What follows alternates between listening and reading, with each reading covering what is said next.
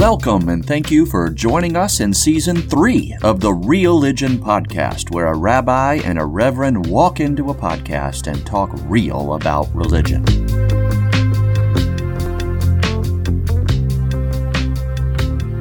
Joel Tolbert. Eric Linder, how about it? Boy, it's been a while. What's been what's been going It- on? It has been a while. Well, you traveled. I had a baby. I think one of us might have been sick in that period, um, but it's good to be back. We are several weeks behind, and I also have transitioned from an old computer to a different computer. So I've got a lot of editing to do. yes, yes, uh, and only only uh, more after after today. but yeah, looking forward to looking forward to speaking with you and uh, keeping it real, as we say, right? have you been? Has it? Things have gotten real in our world lately. Have you been keeping it real at Temple? Oh man, it, in some ways it's too real. I I will say th- this was going to be my topic today, but it's not. So I'm just going to say it. I, I finished this book. Um, I mean, I, it's one of those books I'm not sure if I would recommend or not, even though I did get a lot out of it. It's called All Things Shining, and I'm still not sure what it was about. It's a nonfiction book. Um, what what it does is it takes literature and philosophy and religion, both uh, the Torah and then the New Testament, and talks about what society and culture found sacred. And it closes with a story. I'm likely going to use this uh, in the high holidays. Uh, and I don't know if the author made this up or if this is kind of a extant story, you know, in some culture or uh, religion. But it's this beautiful story that um, a wise man told his students, go out to the world and find all the things that are shining. And it, it, the, the author writes it in this beautiful way that it's a longer story, but long, you know, to keep it brief, the two students come back and one says, um, I did see things shining, but there are also things not shining. And then the second student said, well, I really only saw the things not shining because I was hoping to see more things that were shining. And the teacher said, well, here's the thing. There are things that are shining and there are things that aren't, but the things that are, are. Hmm. And I love that. And I think it speaks so beautifully to our reality right now. Or, or and maybe it's just uh, you know a theology is autobiography moment in terms of what I'm going through in terms of having a kid and just you know l- my personal life, um, but kind of focusing and trying to focus on the quote unquote things that are shining has been a goal of mine that I have not always achieved by any means, um, but it is a goal. It is a goal to keep our eyes open for the shiny and to not let too many of the shadows uh, get our attention so much that we miss the shiny. So uh, I love the reaffirmation that the shiny things are, but it, it, unfortunately, the shadow things are too. They are, and sometimes evil is just not not the absence of good. It has a it has an active role in our world, and man, I I'm I get tired in between the tension of the two for sure. I I hate to Yep, see them. absolutely.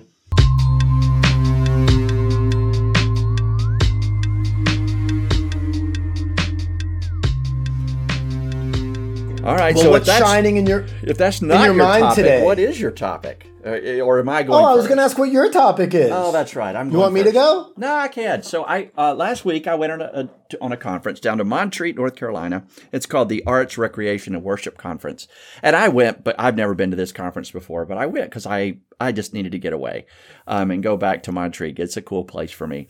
Uh, and the other thing I was doing all week is grading theology exams. So with a a, a person in training in seminary to become a pastor is about ready to be finished, they take what are called ordination exams, five different exams. You have to pass all five in order to get ordained and be what's called certified ready to receive a call as a pastor. So I was grading theology exams all last week. Um, and at the same time, I was participating in a small group at this conference called Thirsting for Theology. Which was a cool thing, right? So I had a double overlap here of theology. Kind of mixes with your pub theology, you know, the, the drinking. That is, it, and that's why I did it. We went to two or three different breweries and and coffee shops around Asheville. So as I'm reading these students' theology papers on obscure, weird questions that we ask of them, I am traveling out with real pastors who are already doing it to bars and breweries and coffee shops, and we are being asked, where do you see the sacred and where do you see the secular in this gathering of humans? What is being served? Who is being served here? Uh, and by that, he means, well, we're serving coffee, but he also means, oh, we're serving relationships, we're serving community. And we interviewed one of the the heads of uh, the Highland Brewing Company in Asheville. His name's Oscar and we were asking him what it what it's like to create a culture because his brewery, Highland Brewing in Asheville, North Carolina, when you drive onto campus, there's a frisbee golf course. There are kids and parents everywhere. There's food trucks. There's dogs, you know, on leashes. It is, it's a campus. It's, and it is the wildest thing to go on to this place where you think, okay, this is a beer retailer but it feels like a fraternity house, sorority house thing. It, and we were asking him how he created that culture, how he designed it and created it. And he had three aspects for it. And I thought of these aspects as critical for congregational culture. And I wondered if you do too. He said, one is integrity. Uh, I need human beings who show up here seeking to be consistent in their moral and ethical way of treating themselves and treating one another. And if I have somebody who is radically incapable of being consistent or who doesn't care about being consistent, it makes it impossible to maintain a fun, healthy culture. The second one he said was quality. That we may have different bands here, we may have different beers here, we may have different um, sometimes we're inside if it's cold, sometimes we're outside if it's beautiful. The, the food trucks may change. Everything can change, but the quality of the experience will be consistent, dependable. If you come here needing the experience of being here, having a beer, hanging out with friends, how you do that may change, but the quality of it will never change. It will always be top quality. And then the third one was respect. That everything we do here is going to be respectful of one another. Um, and those people who are unable to be respectful, they they are asked to leave. Um, and and there's not really much grace or whatever on that. He goes, when you see somebody act disrespectfully, you know that's a character trait of theirs, and they're not going to work here on staff and they're not going to be helpful to our culture. So they're not a welcome customer. And he talked about those three quality, integrity, and respect as essential to having a, a culture where people want to go. And so me and these other pastors started thinking, holy crap, what if churches had that? What if congregations had that expectation and requirement of each other whenever we gather? Um, Everybody here is looking to be consistent and nobody flies off the handle. We're always respectful to one another. What we experience might change every week, but the quality of it will not. It will always be top notch quality. And if you're incapable of being respectful to yourself or others around you or to the staff, you're gone. Or if you're disrespectful as a staff, you're gone. Um, and because the the value of the culture to everybody who needs it is more important as a whole than the individual who is undermining it. And he's saying, sure. yeah, he's saying this, and I am melting because I struggle to find churches that do those three three things well. And I don't know what you think. Well, first of all, it in some ways, it I mean, his setup is is just different than ours. So I I, I mean, I admire that. And, you know, I, in some ways I kind of fantasize about something like that, right? Like, you know, to, but that's not like, I, I would, I would venture to guess like that's not the community that you're building, right? That it's, I mean, you're, you're, first of all, he's getting a, my guess is a very particular clientele in probably a particular age group, right? Whereas like you and I, we're birthed to that. No, no, he had a wide range of age groups, right? It was, it was beautiful. And, and that's, I had some other pastors who are older than me in this group who started off where you started off. The younger pastors said, no, no, no, no.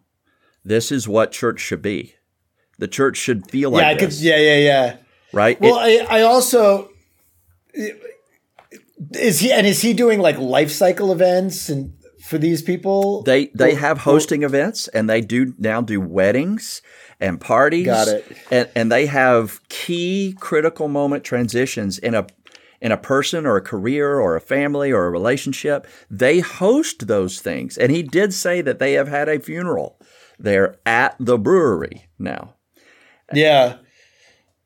No, I mean, I, I think there's a lot to that, and it, it's not a judgment at all. This is not a like, oh, I'm old. That you know what he's doing isn't right. I just think it's different. I think it's cool, yeah. and I admire it. The one of those three that I to say take issue with is way too strong, but uh, the quality piece, because one thing that I think about a lot is there is a tension between innovation or there can be a tension between innovation and creativity and quality in that quality often happens after you've done something you know it's like the malcolm gladwell 10000 hours right? Mm-hmm. you've done it so many times. So like i can do a standard friday night service.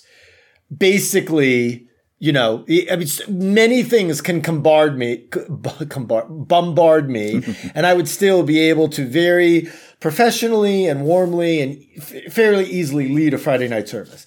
But when we do things, as I think you and I both want to do, that are different, creative, pushing the envelope, asking for participation, using technology, those things make it difficult sometimes to have the same high level of quality as when we're doing something we've done a million times.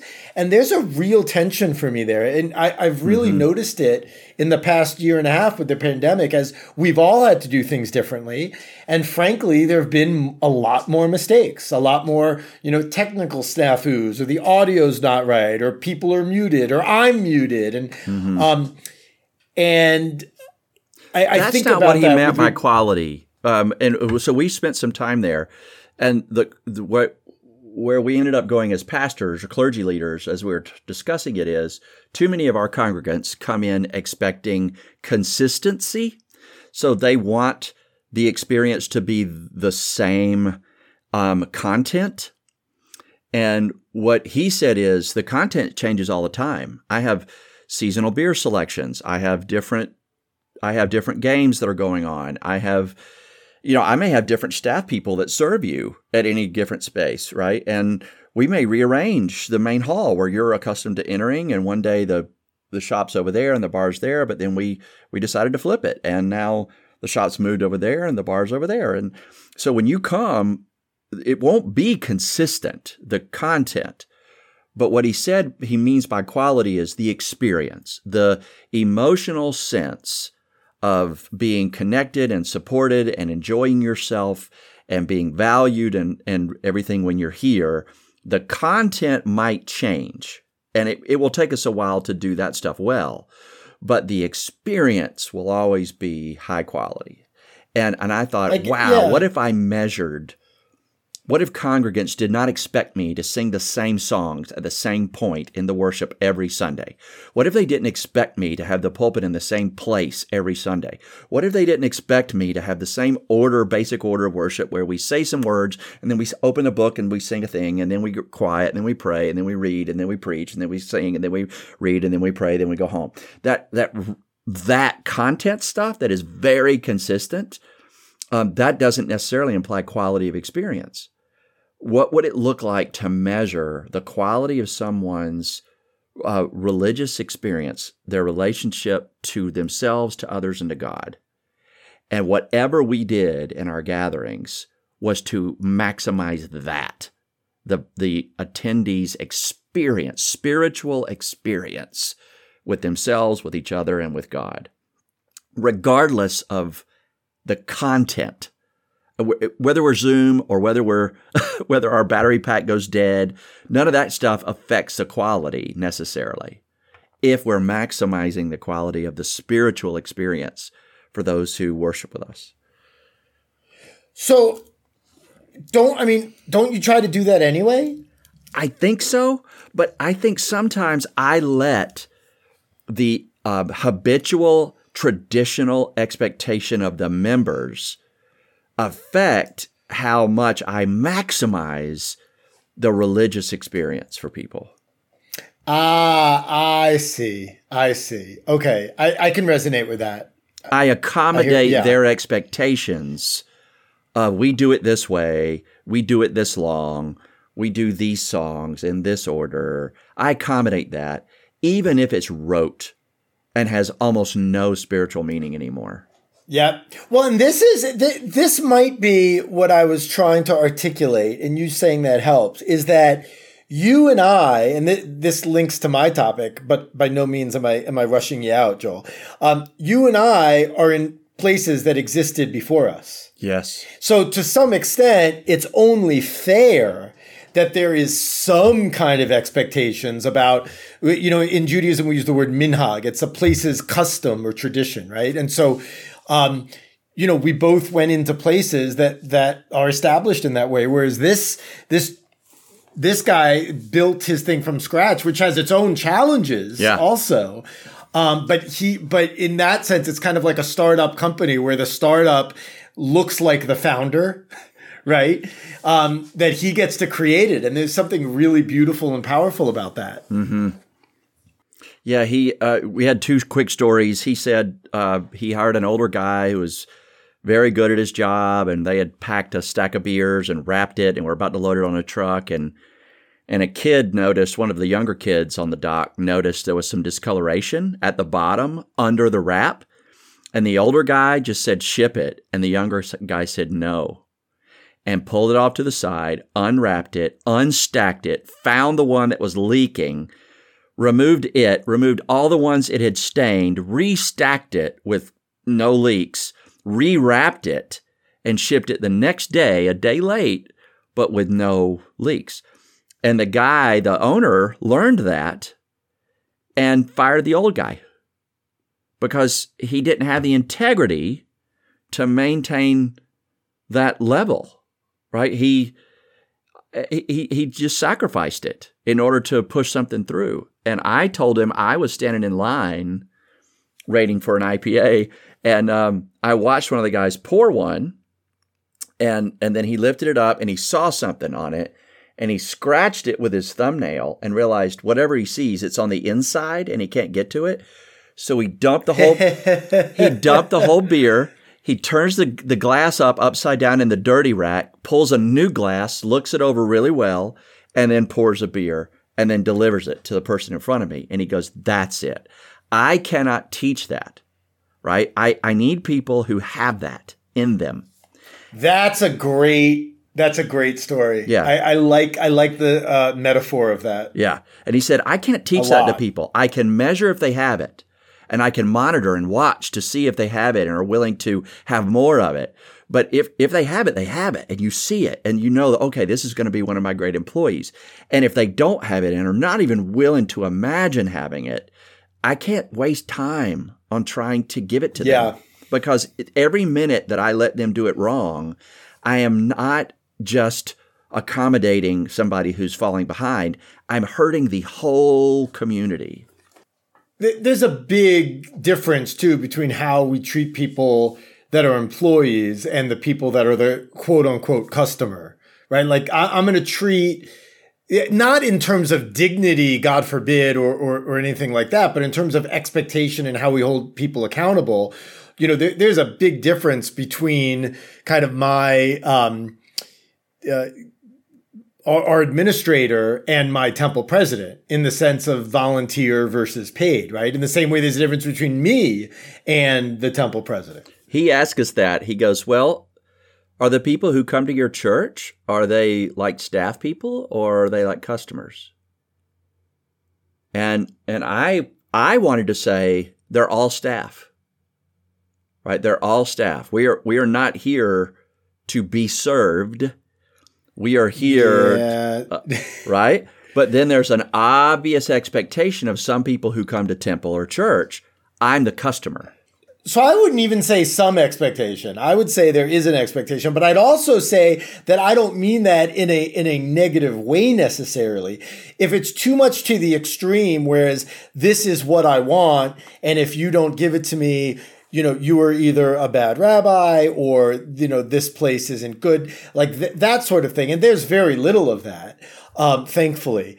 But um, you know, I, th- there is an extent of we are you know we're asking people to make a financial commitment we're asking people to make a, a fairly significant emotional and hopefully spiritual commitment and so if they're not getting something out of it that sustains them that fulfills them um, then we're not doing a good job in the same way in a similar way not the same where you know if you if you patronize a restaurant and all of a sudden they're not giving you good food you're not going to that restaurant anymore you might give it a chance another chance or two.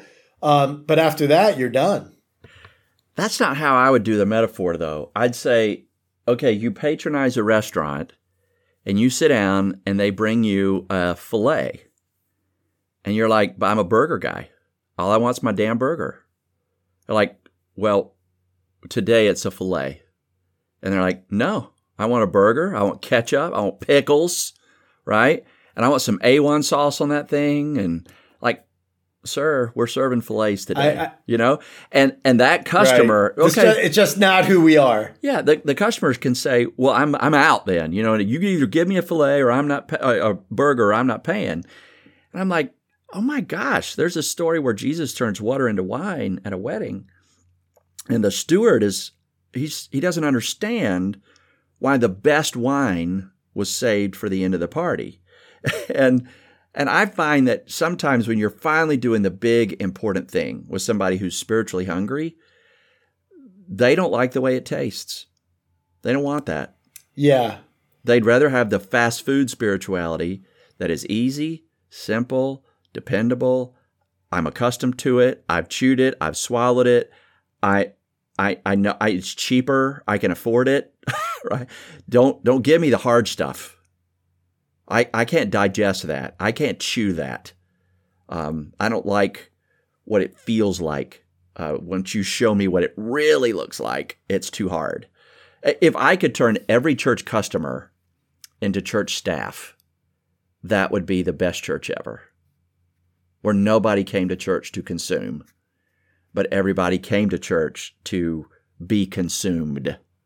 That would be the best church ever. Yeah. No, no, I, I think ideally there is a kind of symbiosis there. Uh, I, I also think that mentality is, if not a certainly a challenge, but I'd even perhaps say the challenge for liberal religious institutions.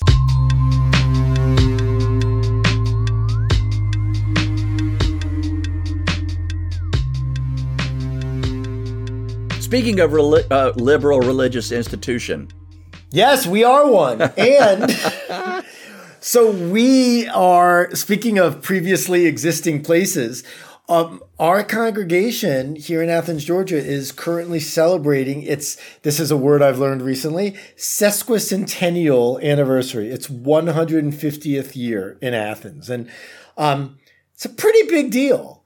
And um, we're starting off, and this this is not an advertisement, but we're, we're starting the kind of kickoff of celebrations this weekend, tying it together with a fundraiser, and we're having a musician and food and prizes and all sorts of things. Um, but it just led me to thinking about how much we have changed. I mean, certainly in 150 years, but even, you know, in my lifetime as what I would call a serious Jew in the last, you know, 25, 30 years, how much Reform Judaism has changed and continues to change. And so you know, sometimes we think about an anniversary as wow, you know, we're really celebrating this this past, this rich past and tradition that we have.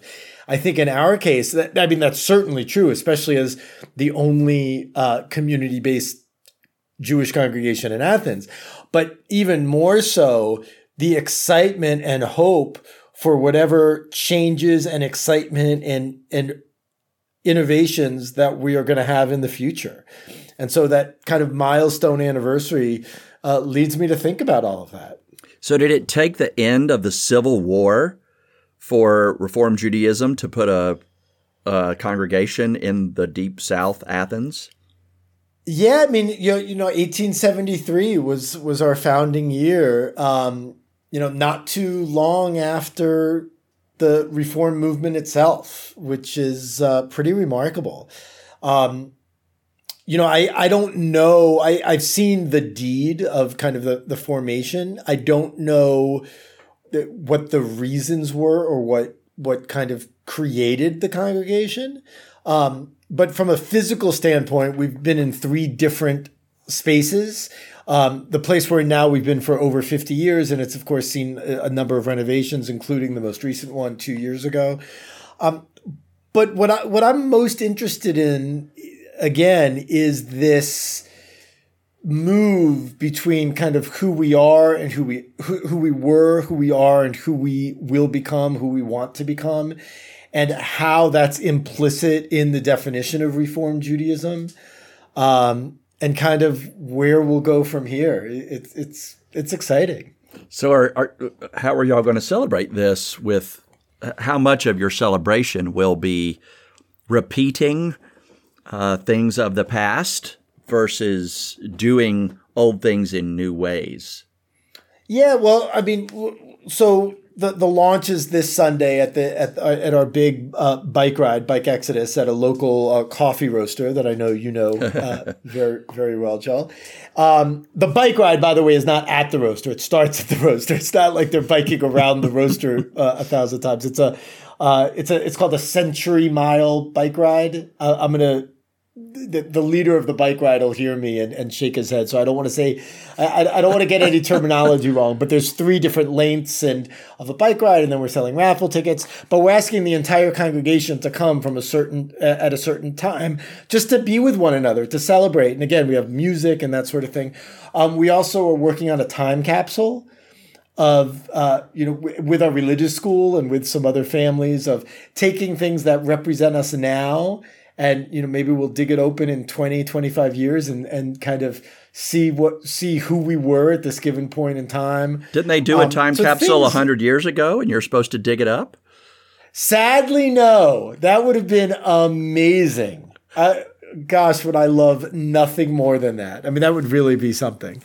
Um, you have to check the minutes. It's probably in there somewhere Right? Yeah.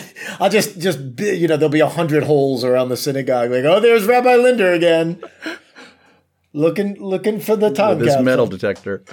And you know, really, you know this from being here, and, and this is how I got to know you. But I think for me, in the last ten years, uh, since I've been here, it really is a celebration, not only of the congregation's existence, but of the congregation's relationship with the city and with the other communities in the city, most notably perhaps the interfaith community. And that that's a big deal to me. And I and it's a big deal to a lot of our congregants too.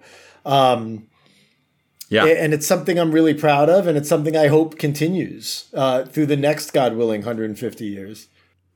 Well, and for those Christians who remember that Jesus was a Jew, the the relationship is obvious and easy. Um, for those Christians who don't understand that yet, who haven't embraced that yet, oh my gosh, I just it's so painful and so embarrassing to me that uh, people can't go far enough back in the history to find the commonality and let that be the thing that is honored today, as opposed to the way Christians attacked Jews and oppressed them and blamed them. And I mean, gosh, right after Civil War, the South is known for its um, white Christian, racist, anti-Jew uh, attitudes. So I'm sure in y'all's 150 year history as a congregation in the South, there were some tough seasons with your Christian brother and sister neighbors.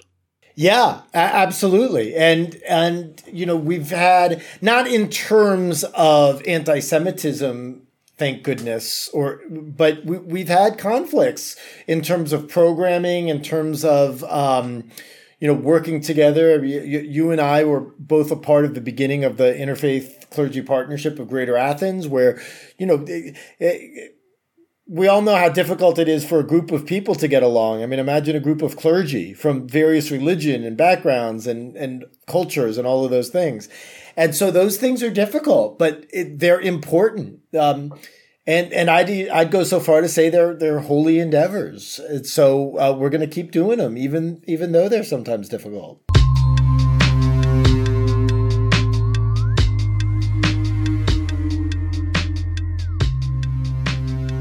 Nice. Well, congratulations. Happy birthday. We should blow out candles. Thanks. You're gonna. Why don't you come? Why don't you come this weekend? I can't come this weekend. I'll be down in in Atlanta and Athens in July, though. So you will? Yes, I'm coming to a couple oh. Atlanta United games. Oh, you better come see me. We, you, we might have to do an episode live. nice. Right? You haven't signed up for any of my Atlanta United tickets yet.